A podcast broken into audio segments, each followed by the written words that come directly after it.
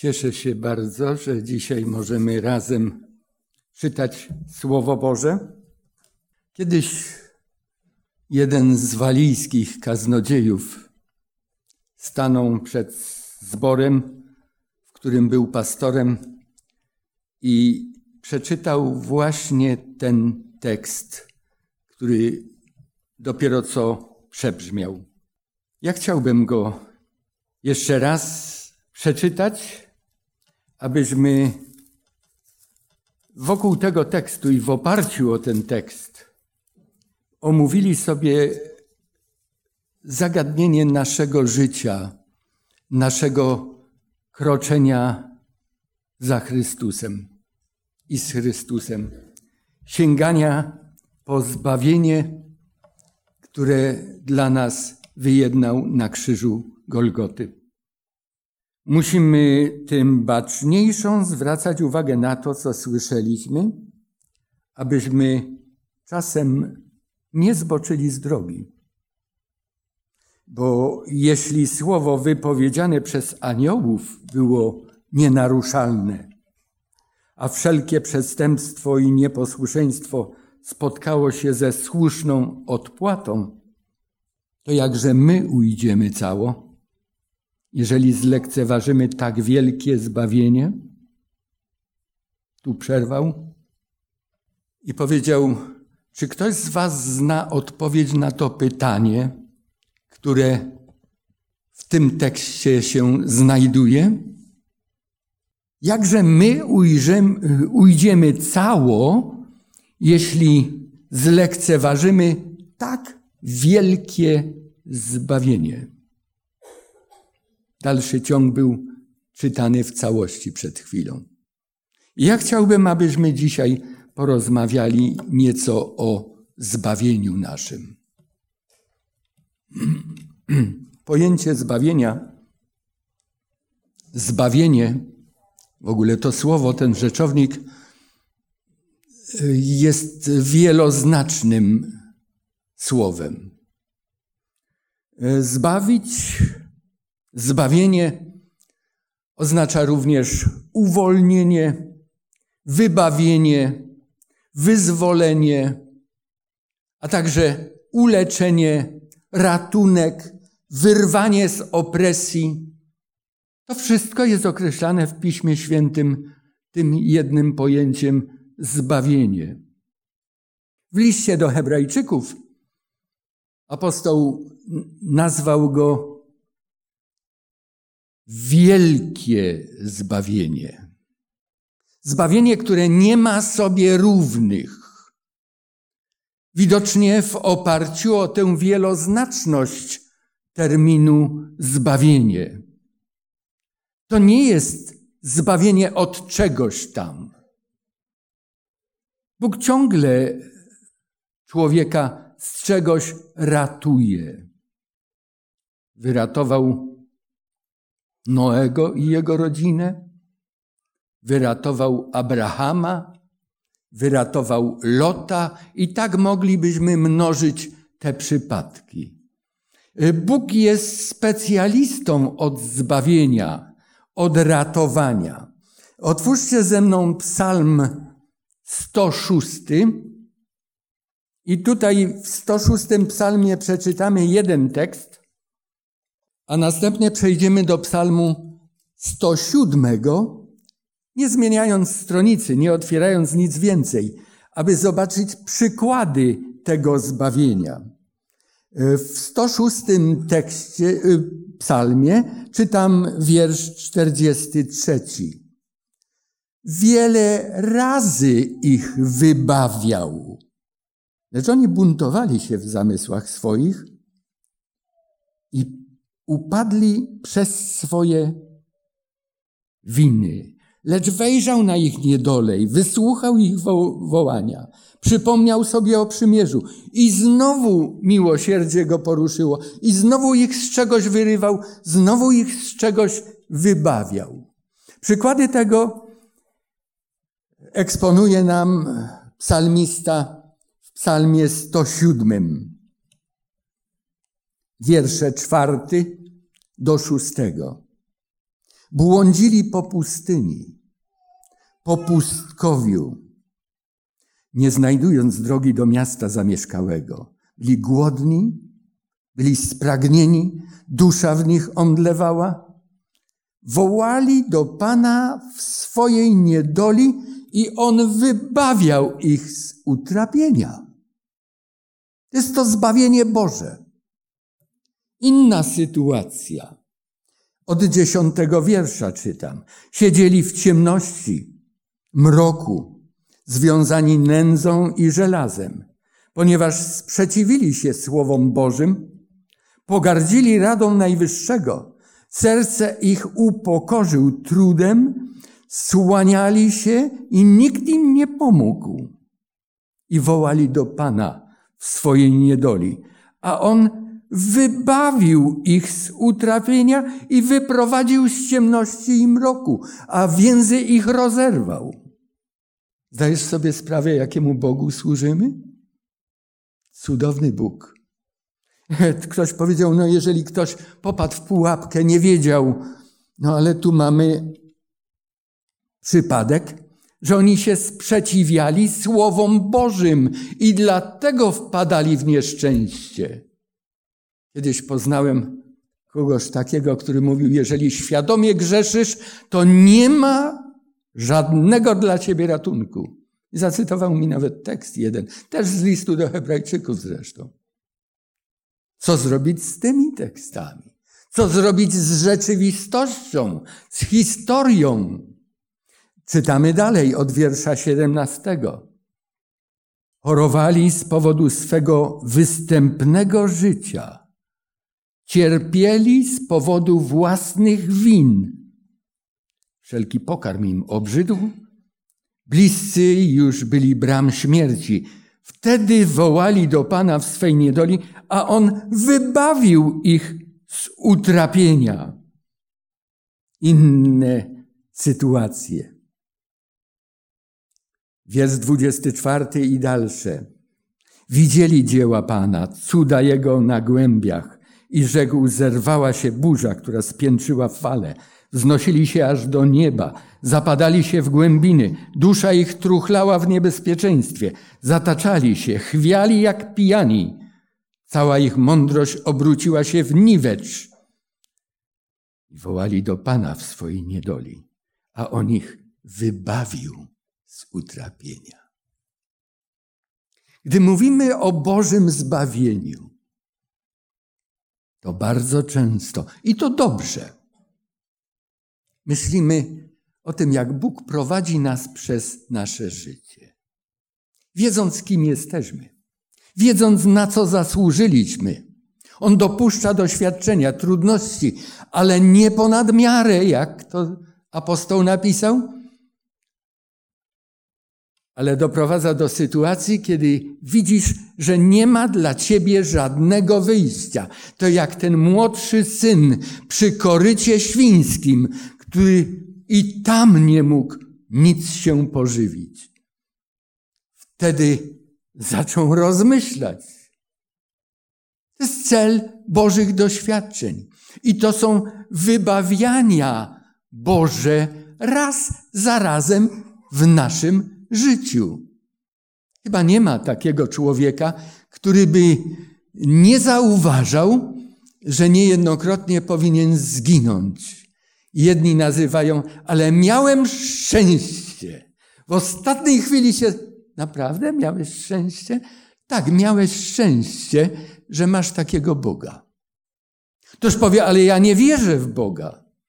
On swój, swoje słońce, swój deszcz syła i na tych, co w Niego wierzą, i na tych, co nie wierzą. Swoim uczniom, naśladowcom, nam powiedział, gdybyście wy chcieli pomagać i dobrze życzyć tym, którzy wam dobrze życzą, to niczym się nie wyróżniacie. Nie trzeba w Boga wierzyć, żeby nienawidzieć tego, który ciebie nienawidzi, ale miłować tego, który ciebie nienawidzi. I tu powody takich zachowań mogą być różne, bo mi się to opłaca. Zacisnę zęby, wytrzymam, ale później coś z tego będę miał. Inaczej jest z Bogiem. A nawet gdybyś taką postawę zajął wobec Niego i popadniesz w tarapaty życiowe, On cię uratuje. On cię zbawi. Pomyślmy o naszych modlitwach.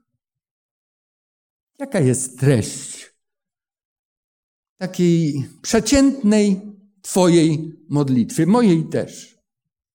Prosimy o zdrowie, o to, żeby ból ustał, a żeby dziecko urodziło się zdrowe, aby ktoś, kto popadł w nałogi, mógł się ocknąć, abym nie grzeszył świadomie, tak jak zgrzeszyłem i poniosłem konsekwencje. Czy nie zauważamy, że gro naszych modlitw dotyczy tych kazualnych ratunków, tego zbawienia, które opisują psalmiści w psalmie 106, 107. W liście do Hebrajczyków jednak apostoł mówi o wielkim zbawieniu Jezusa.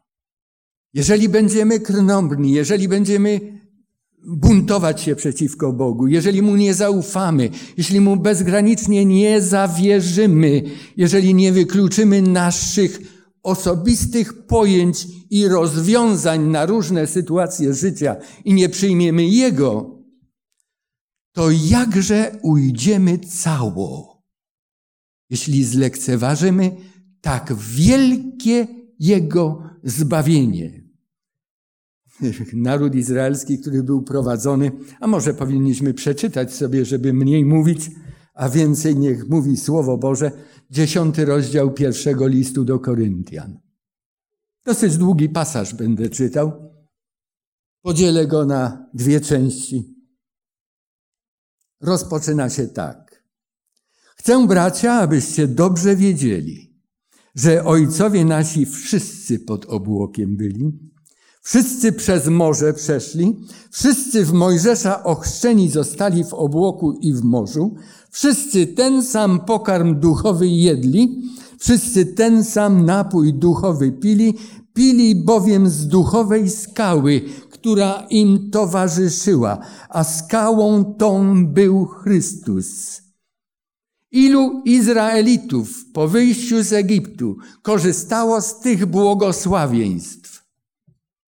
Kilkakrotnie powtarza się stwierdzenie wszyscy, bez wyjątku. Z Izraelem wyszli z Egiptu nawet mieszkańcy Egiptu. Powiedzieli, pójdziemy z wami. Kiedyś Mojżesz zachęcał kogoś ze swojej rodziny, chodź z nami, będzie ci dobrze. Ten człowiek wtedy nie przystał na tę propozycję. Czy rozumiał to do końca? A może brak mu było siły, aby iść za Bogiem bezgranicznie? Nie wiemy. A może miał inne cele w, w swoim życiu? Zapewne. Gdzieś tam miał rodzinę, wiemy o tym. Chciał do niej wrócić. Czy nie mógłby wrócić, gdyby przyszedł do narodu izraelskiego, może rodzina by przyszła do niego, byliby znowu razem. I wszyscy korzystali i z manny, i z uleczenia gorzkich wód w Mara. I jak chcieli mięsa, to mieli go tyle. Popatrzcie, jak cudowny jest Bóg.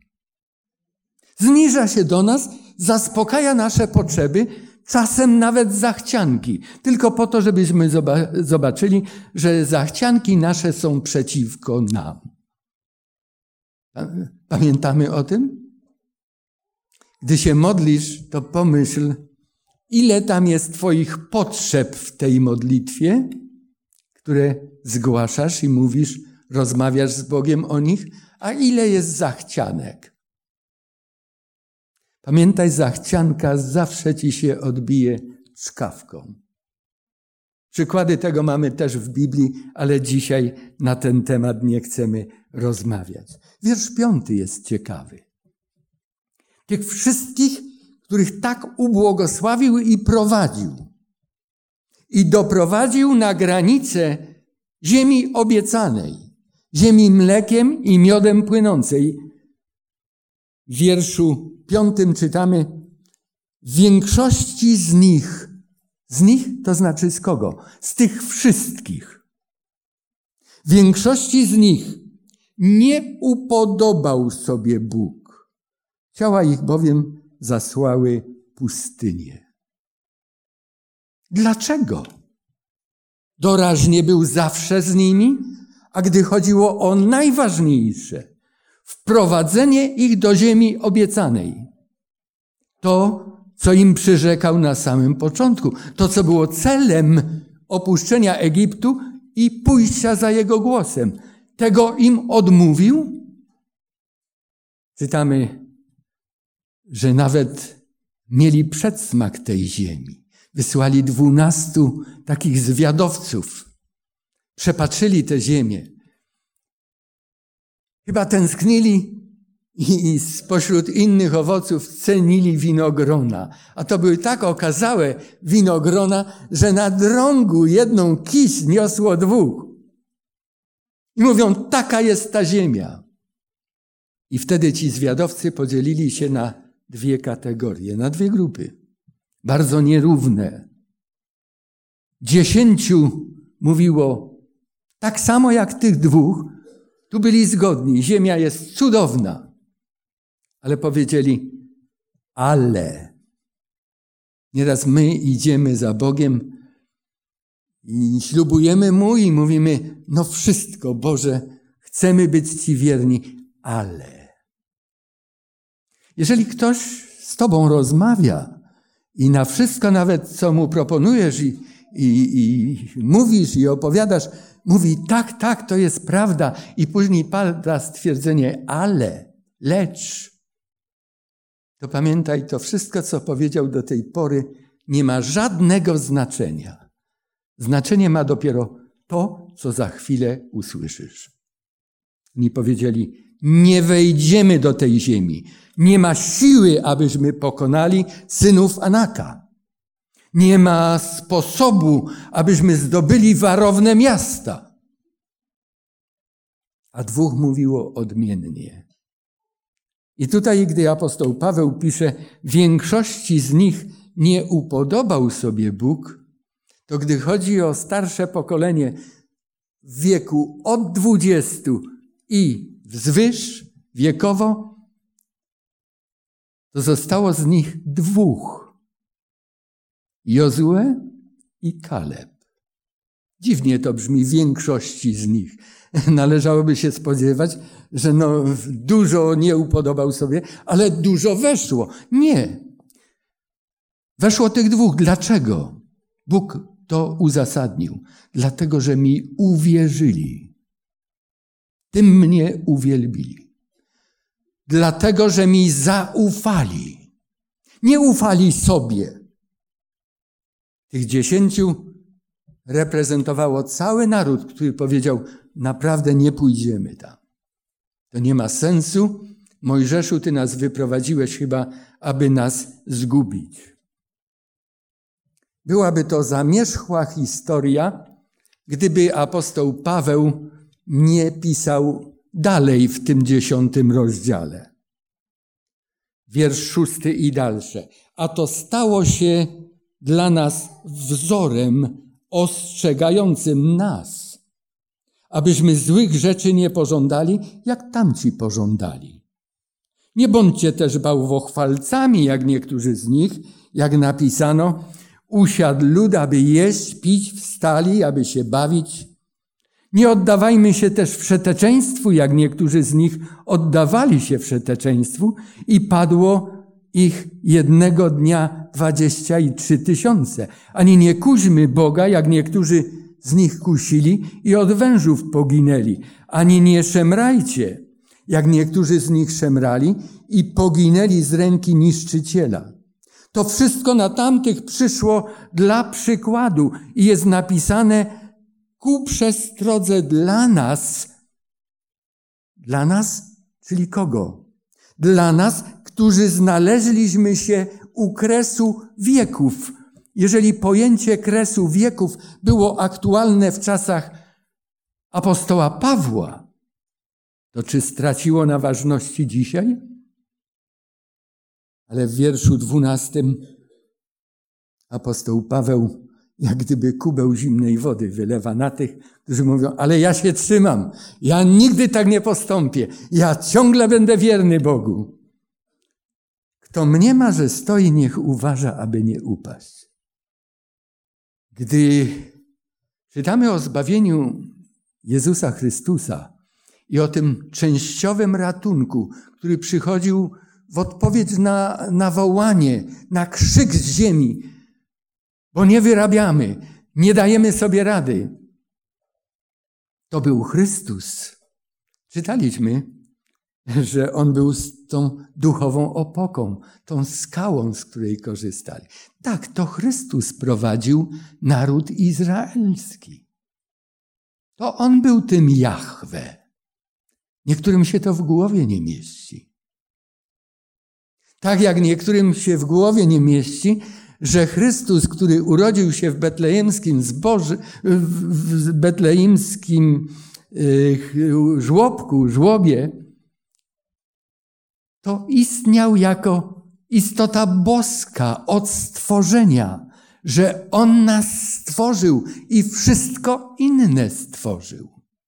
Ale przyszedł na ten świat w szczególnie określonym celu bo nie musiał przychodzić na ten świat, aby ratować, aby wyrywać z nędzy, aby darować zbawieniem, wyzwoleniem, ratunkiem tych, którym było źle na tej ziemi i którzy do Niego wołali. Nie, do tego śmierć Chrystusa nie była potrzebna.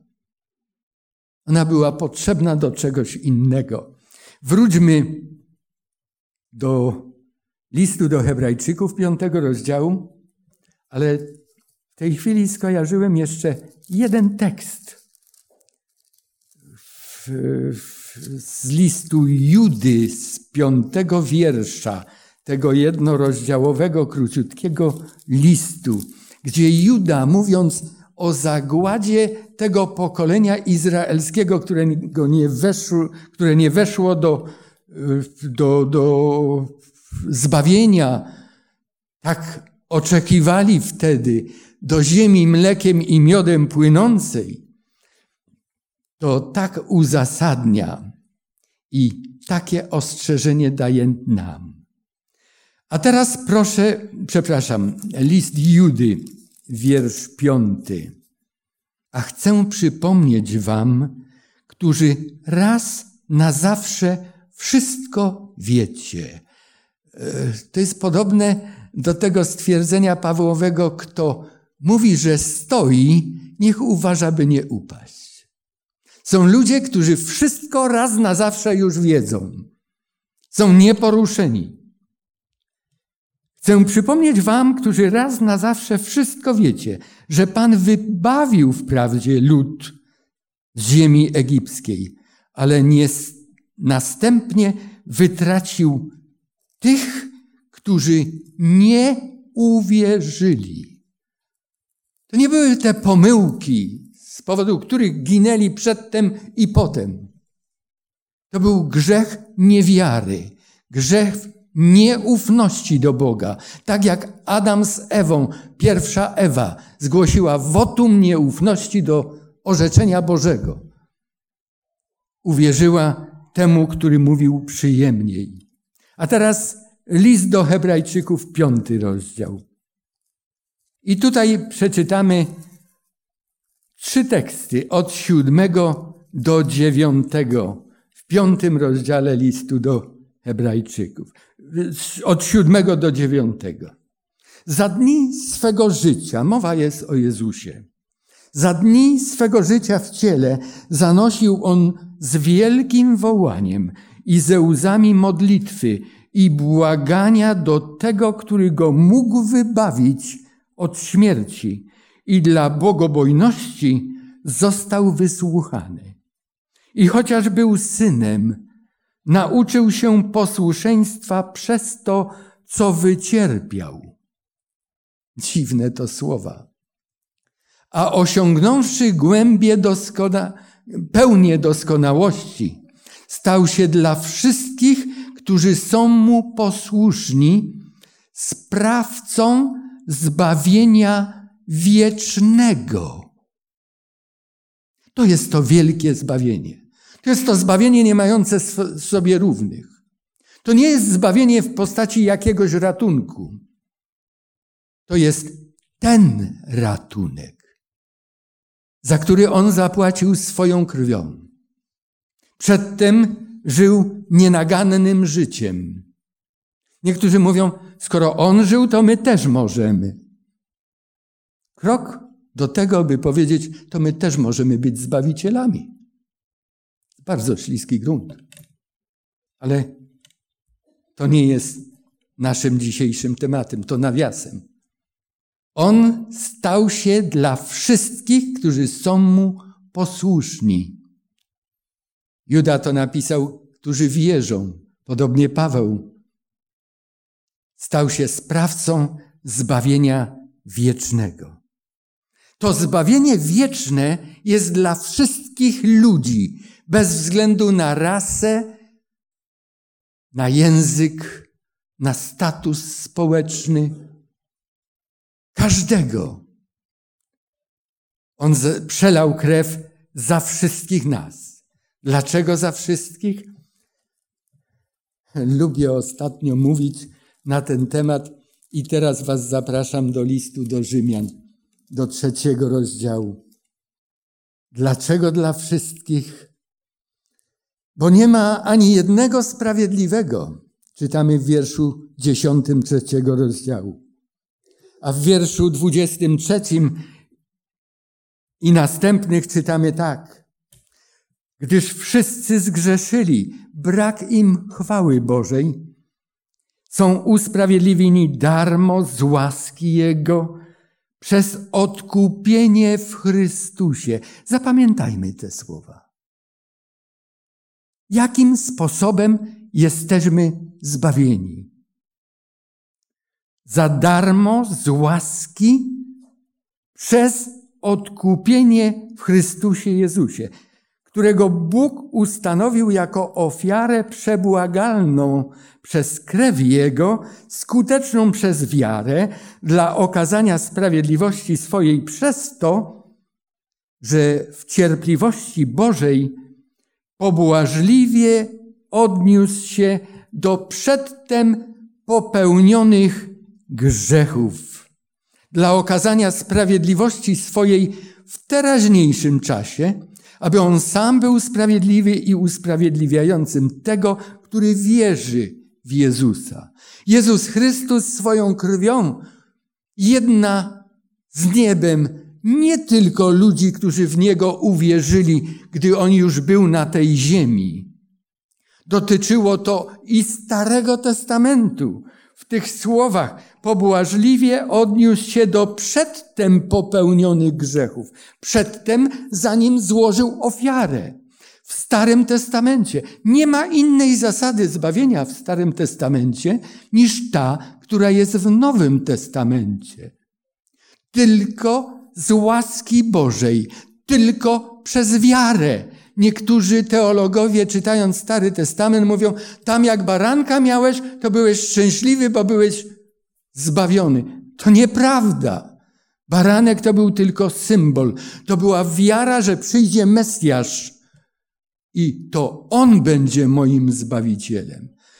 On mnie wprowadzi do zbawienia wiecznego. On na wieki mnie odkupi. Możemy o tym czytać w księdze Izajasza raz za razem. Jeden taki klasyczny tekst, jeżeli ktoś chciałby sobie go przeczytać, to jest 45 rozdział, wiersz 17. Ale przeczytajmy to samo w Nowym Testamencie, chociaż to dotyczy kwestii przedstawionych przez Boga ludziom w Starym Testamencie. Otwórzcie ze mną drugi list do Tymoteusza, trzeci rozdział. Może kilka tekstów od wiersza czternastego. Ty trwaj w tym, czegoś się nauczył, czego pewny jesteś, wiedząc, od kogoś się tego nauczył. A ponieważ od dzieciństwa znasz Pisma Święte, które mogą Cię obdarzyć mądrością ku zbawieniu przez wiarę, całe Pismo przez Boga jest natchnione, pożyteczne do nauki, wykrywania błędów, poprawy, wychowywania sprawiedliwości, aby człowiek Boży był doskonały, do wszelkiego dobrego dzieła przygotowany. Skąd to Tymoteuszu wiesz? Kiedyś się z tym spotkał po raz pierwszy w życiu? W dzieciństwie. Jakie pisma Tymoteusz czytał już w dzieciństwie? Ewangelię Łukasza czy list Pawła do Rzymian?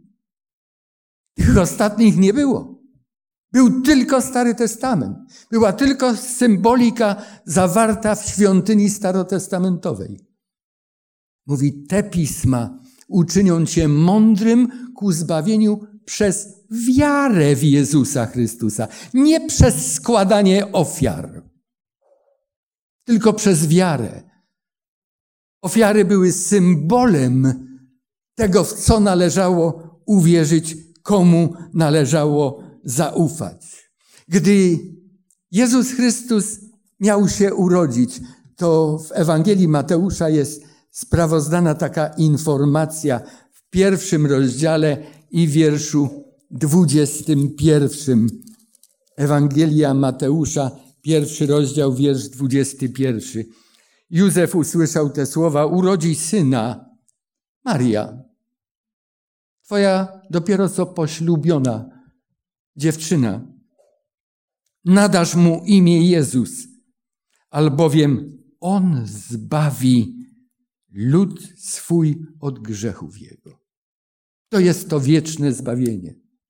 To jest to wieczne zbawienie, o które wtedy, gdy nas tu szczyka, a tam boli, a ząb niewyrwany nie daje spać, o którym często zapominamy absolutnie. Jesteśmy chrześcijanami.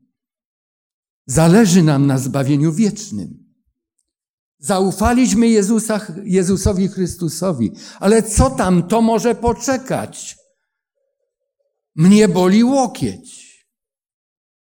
Mnie ktoś obraził. Ja mam jakieś inne kłopoty. Z tych Bóg cię wy, wyprowadzi, wyratuje, zaufaj mu, ale nie zaprzepaść tego zbawienia, za które On zapłacił krwią jest jedyne w swoim rodzaju zbawienie. Jeżeli to zlekceważysz, to jakie jest wyjście z sytuacji? Nie dziwmy się, że ten walijski kaznodzieja powiedział, to jest pytanie bez odpowiedzi. Odpowiedź na nie znajduje się w umyśle i w sercu i w decyzji każdego z nas, każdej z nas, którzy mamy wolną wolę i możemy pójść w tę czy w inną stronę. Możemy zadowolić się tym, że Bóg mi pomaga. Popatrz, jak mi błogosławi. Nie choruję, mam sporo pieniędzy, jeszcze mogę innym pomagać. To jest cudowna łaska, tak? To jest zbawienie Boże. Czy wtedy, kiedy cierpi ktoś, to nie jest zbawienie Boże? że jeszcze zachowuje mnie przy życiu, abym miał czas się ocknąć i przyjść do Niego. A jeżeli uzna za słuszne, jeżeli to będzie chwałą dla Niego, że mi przedłuży życie, jeżeli to będzie chwałą dla Niego i pobudką do pobożnego mojego życia ku Jego chwale, to może zdecyduję tak a może nie. Jak odebrać ten dar? To wielkie zbawienie. Jakie kroki poczynić? Kim być, aby na to zasłużyć, co wychodzi z ust wszystkich nas? Jeszcze nie jestem gotowy. Jeszcze to powinien, jak to zrobię, to już będę miał u Boga konto obfitsze. Otwórzmy sobie z, pierwsze, z Ewangelii Jana, z pierwszego rozdziału, wiersz dwunasty. Poprzednie teksty mówią nam o doświadczeniu Chrystusa na tej ziemi, jak był wzgardzony, jak przyszedł do swoich, oni go odrzucili. E, nikt w niego nie uwierzył. A on był tą światłością, która oświeciła każdego z nich. W pewnym stopniu, szczególnie w narodzie wybranym, narodzie przymierza, powinni go rozpoznać, a jednak nie. Wiersz dziesiąty. Na świecie był, świat przezeń powstał, ale świat go nie poznał. Do swej własności przyszedł, ale właśnie go nie przyjęli. Tym zaś, którzy go przyjęli, dał prawo stać się dziećmi Bożymi, tym, którzy wierzą w imię Jego, którzy narodzili się nie z krwi, ani z cielesnej woli, ani z woli mężczyzny, lecz z Boga. Tym, którzy Go przyjęli, czego udzielił, co dał. Czytamy tutaj prawo.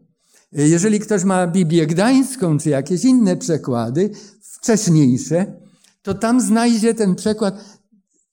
Tym, którzy go przyjęli, dał moc, aby stali się synami Bożymi. A więc moc czy prawo? Występujące tutaj słowo eksuzja zawiera jeden i drugi aspekt. Masz prawo do tego, ale ja ci gwarantuję moc, która cię do tego uzdolni i skorzystasz z tego.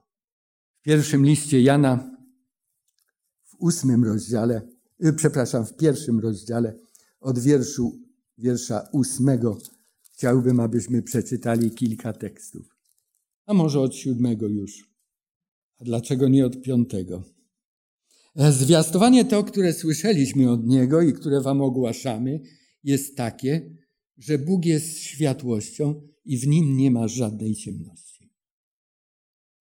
Jeśli mówimy, że z nim społeczność mamy, chodzimy, a chodzimy w ciemności, kłamiemy i prawdy w nas nie ma.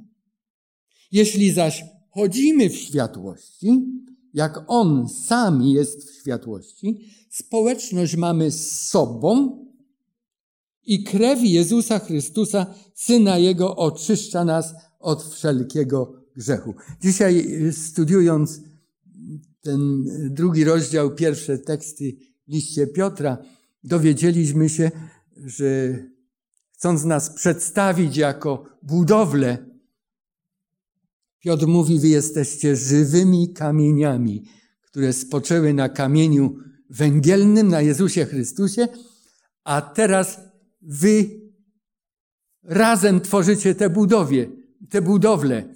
Obok ciebie są inne kamienie, na tobie będą inne kamienie. Im który kamień był bliżej kamienia węgielnego, tym większy nacisk był na niego przez pozostałe kamienie w tej budowli. Ale one były związane z sobą. I tutaj jest powiedziane, że krew Jezusa Chrystusa, ona nas z sobą wiąże i oczyszcza. On tworzy tę społeczność. Jeśli mówimy, że grzechu nie mamy, sami siebie zwodzimy.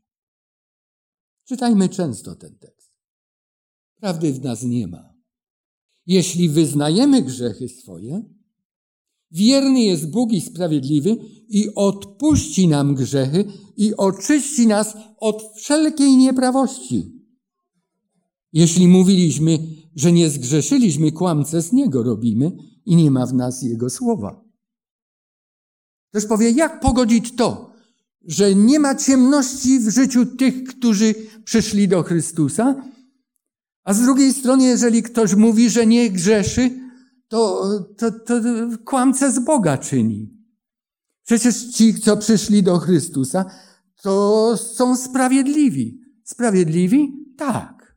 Jego sprawiedliwością. Nie własną sprawiedliwością.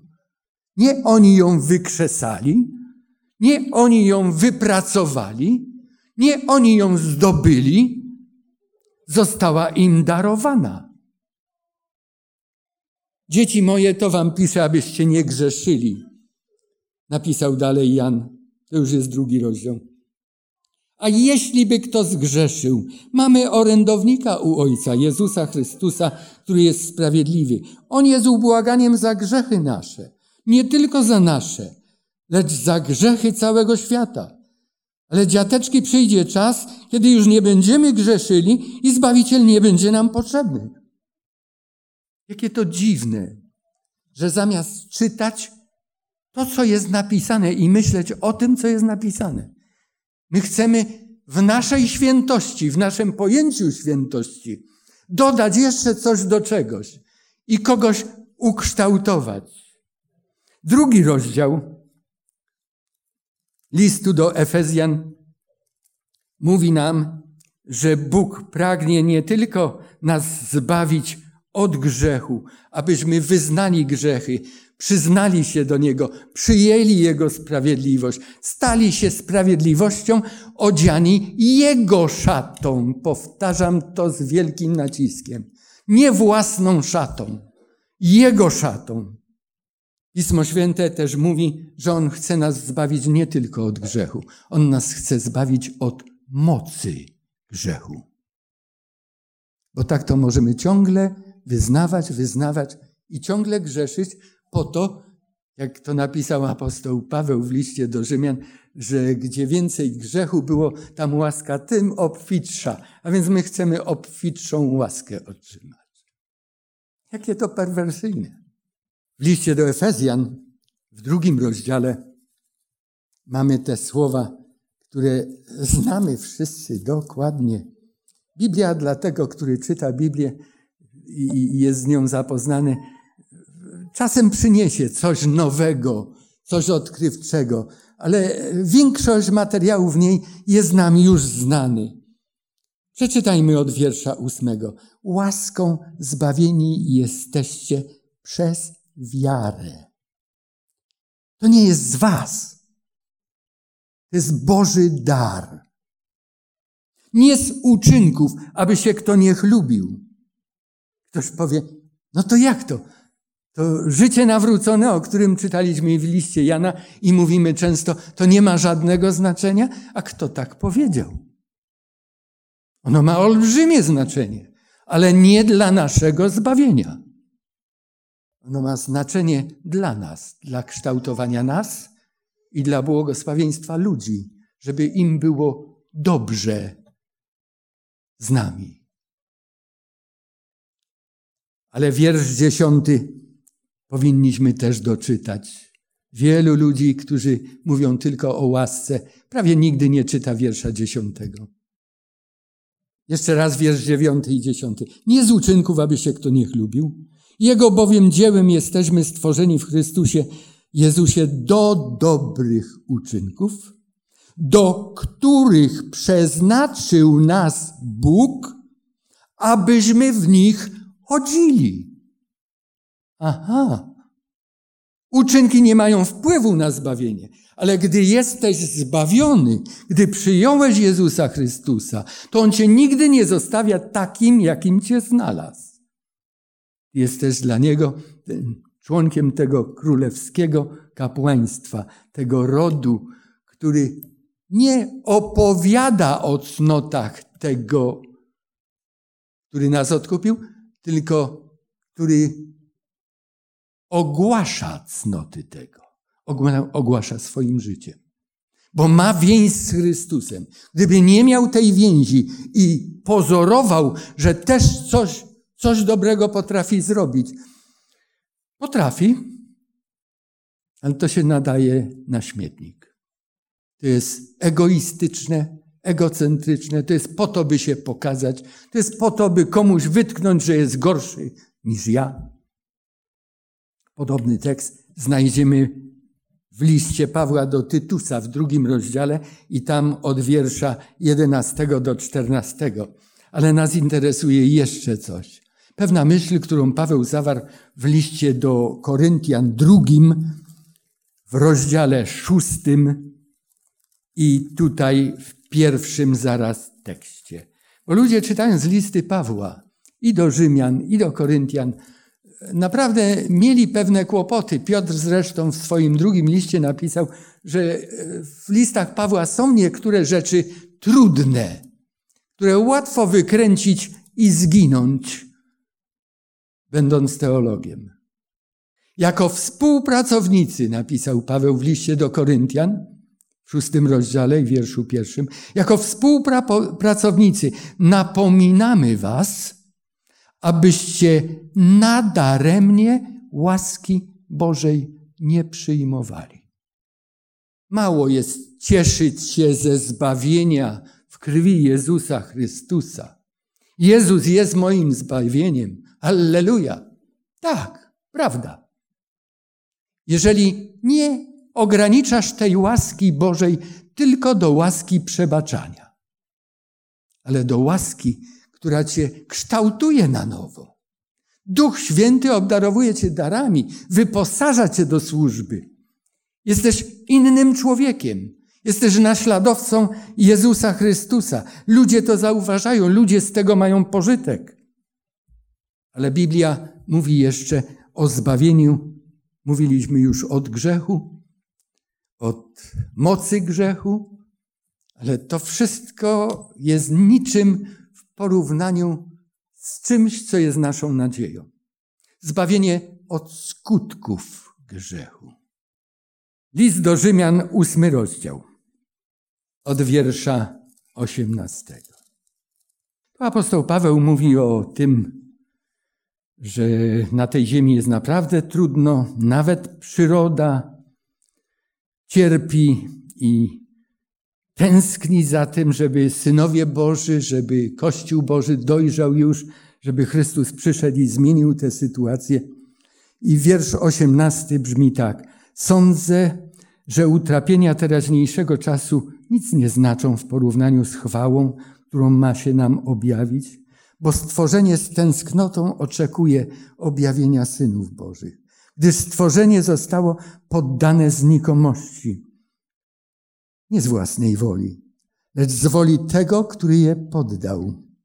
W nadziei, że i samo stworzenie będzie wyzwolone z niewoli skażenia ku chwalebnej wolności dzieci Bożej. Wiemy bowiem, że całe stworzenie wespół wzdycha i wespół wzboleje aż dotąd. I nie tylko ono, lecz i my sami, którzy posiadamy zaczątek ducha, wzdychamy w sobie, oczekując synostwa i odkupienia ciała naszego. To jest kompletne całe zbawienie.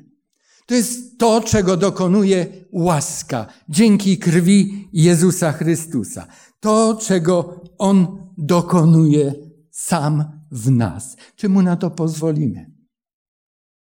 Wiem, że Niektórzy już może o tej porze spodziewali się być gdzie indziej. Jest 15 po 12, ale ktoś powiedział, że ja chyba bym musiał przestać być Władkiem Kosowskim, żeby szanować czas na co innego miast na studiowanie Biblii. Bo my często mamy na wszystko czas. Tylko kazanie powinno się zmieścić o 12. Ja, ja ten grzech mam, ja go wyznałem Bogu, ale jakoś mam spokój sumienia. Zbory chyba przebłagam. W liście do Filipian apostoł Paweł w trzecim rozdziale napisał takie cudowne słowa. Nasza ojczyzna, to jest wiersz 20 i 21. Nasza ojczyzna jest w niebie, skąd też Zbawiciela oczekujemy, Pana Jezusa Chrystusa, który przemieni znikome ciało nasze w postać podobną do uwielbionego ciała swego, tą mocą, którą też wszystko poddać sobie może. Czy zauważacie to samo w liście Pawła do Rzymian? Odkupienie ciała naszego. Tutaj mówi przemienienie nas w nową rzeczywistość, jako nowi ludzie wyjdzie, wejdziemy. Wtedy grzech nad nami nie będzie już panował. Ktoś przeczytał tekst z listu do Rzymian, grzech nad wami nie będzie panował, boście nie pod zakonem, tylko pod łaską. I wyrzucił zakon, wyrzucił przykazania. Nie, to nie tak działa, to nie tak funkcjonuje. To funkcjonuje tak, że jeżeli oddasz Chrystusowi całe swoje życie i zapragniesz, żeby On był Panem Twoim, On nie odrzuci Cię. Powiedział, ja nie odwrócę się i nie odrzucę precz tego, kto do mnie przychodzi. Ale gdy przychodzi, on chce być nie tylko sublokatorem w moim życiu, ale on chce być panem mojego życia. Taki wiosnę w tej chwili mamy. Wszędzie kwiatki kwitną, trawa się zieleni. Kiedyś taki mały Jacek poszedł z mamą na działkę. Mieli piękne grządki. Mama to była prawdziwa ogrodniczka sadziła kwiaty, cebulki, niektóre przechowywała na wiosnę, przynosiła, niektóre zostawiała na zimę w ziemi i później wiedziała, jak je, jak wydobyć z nich piękno i życie na wiosnę. I on widział, że pierwsze kwiaty na grządkach mamy już zaczęły kwitnąć. To były wspaniałe żonkile. Znacie ten kwiat. Taki żółty, kolorem podobny do tulipanów żółtych, ale główkę ma tak złożoną, jak wiatrak tutaj, całą, cały koszyczek kwiatowy. Jacek zauważył, że niektóre już kwitną, są piękne, mama zajęła się czymś, a on zaczął się przyglądać tym kwiatkom. Dlaczego nie wszystkie są takie duże, nie wszystkie takie ładne? Niektórzy dopiero gdzieś tam małe listki pokazywały, te kwiatowe, te płatki i on zaczął pomagać tym kwiatkom. I po jakimś czasie mama zobaczyła, jak wygląda grządka żonkili. A Jacek nie wiedział, co z sobą zrobić i co mamie powiedzieć. I przyszedł, mamusiu, ja cię bardzo przepraszam, bo je wszystkie porozdłubywał. Chciał wydostać kwiat ze środka, bo wiedział, obserwując kwiaty, że w niektórych już były prawie na wierzchu, w niektórych troszeczkę trzeba było pomóc, już by było. A więc on, on wszystkie starał się wydostać. Nie wiedział, jak mama zareaguje.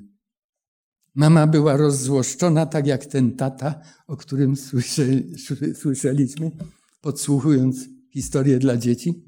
Ale później pomyślała, i gdy on tak ze łzami w oczach mówił, mamusiu, ja cię tak przepraszam, ale ja chciałem im pomóc. Mama powiedziała, słuchaj syneczku, no stało się, co się stało. Nigdy nie pomagaj niczemu i nikomu, kto ma się od wewnątrz rozwijać, aby go rozdłubywać i pokazywać mu, co ma kiedy robić. To jest sprawa Boga. Jeżeli Chrystus jest w sercu, on wie, który kwiat, kiedy i jak ma okazać się w całej okazałości, okazać w okazałości. Dobrze. W, Ewa, w Apokalipsie, w trzecim rozdziale, wierszu dwudziestym, Chrystus mówi, ja stoję u drzwi. Słyszysz ten głos? Otwórz. Gdy mu pozwolisz zamieszkać w swoim życiu, on spowoduje, że zakwitniesz. Co nie znaczy, że pozbędziesz się grzesznego ciała wcześniej, niż on przyjdzie. Dopiero wtedy, uwolnieni od tego ciała, będziemy mogli powiedzieć, że mamy wieczne zbawienie. Ja tęsknię za nim. Sądzę, że każdy, każda z nas. Niech Bóg pozwoli nam się spotkać tam.